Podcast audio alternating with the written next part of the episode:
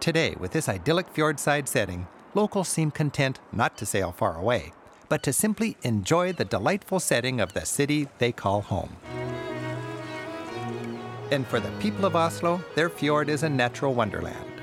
Many choose to live in peaceful island communities, just an easy commute from downtown. Others see it as a playground. My cousin Carrie Ann and her partner Knut are picking us up for a short cruise. Within minutes, Oslo is a world away, and we're surrounded by the beauty of its fjord. Islands provide a quick escape for commuters, vacationers, kayakers, and campers. While locals love to zip off in their boats, even tourists can hop on a ferry to enjoy much of the same experience.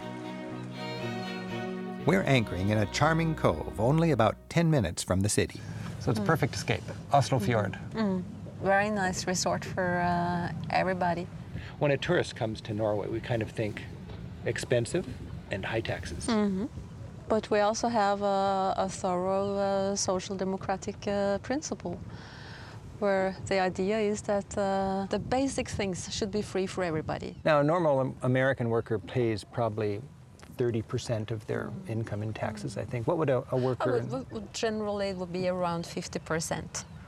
Okay, but if you add in the cost of education to send your kids to mm. college and health care in America, Probably be the same. probably the same. Uh-huh. But does this idealism demoralize people from being innovative and working really hard to get ahead? Actually, I think it's the opposite because you have security in the bottom, and then you can actually have cu- crea- you can- creativity and productivity based upon that. I'm sure it's not perfect, but all in all, do you like the system? I'm convinced it's a good idea. I mean, politically, it's a, a basic idea I believe in. So, and of course, uh, it can always be be better. Uh, but I think the the best thing is that uh, you're free from the kind of anxiety that I have a feeling many Americans feel. That um, uh, how can I afford? Uh, to go to hospital in case I get ill. Uh, what happens when I get old if I don't have the money to stay in a nice place, for instance? All these things are more or less taken care of in this system.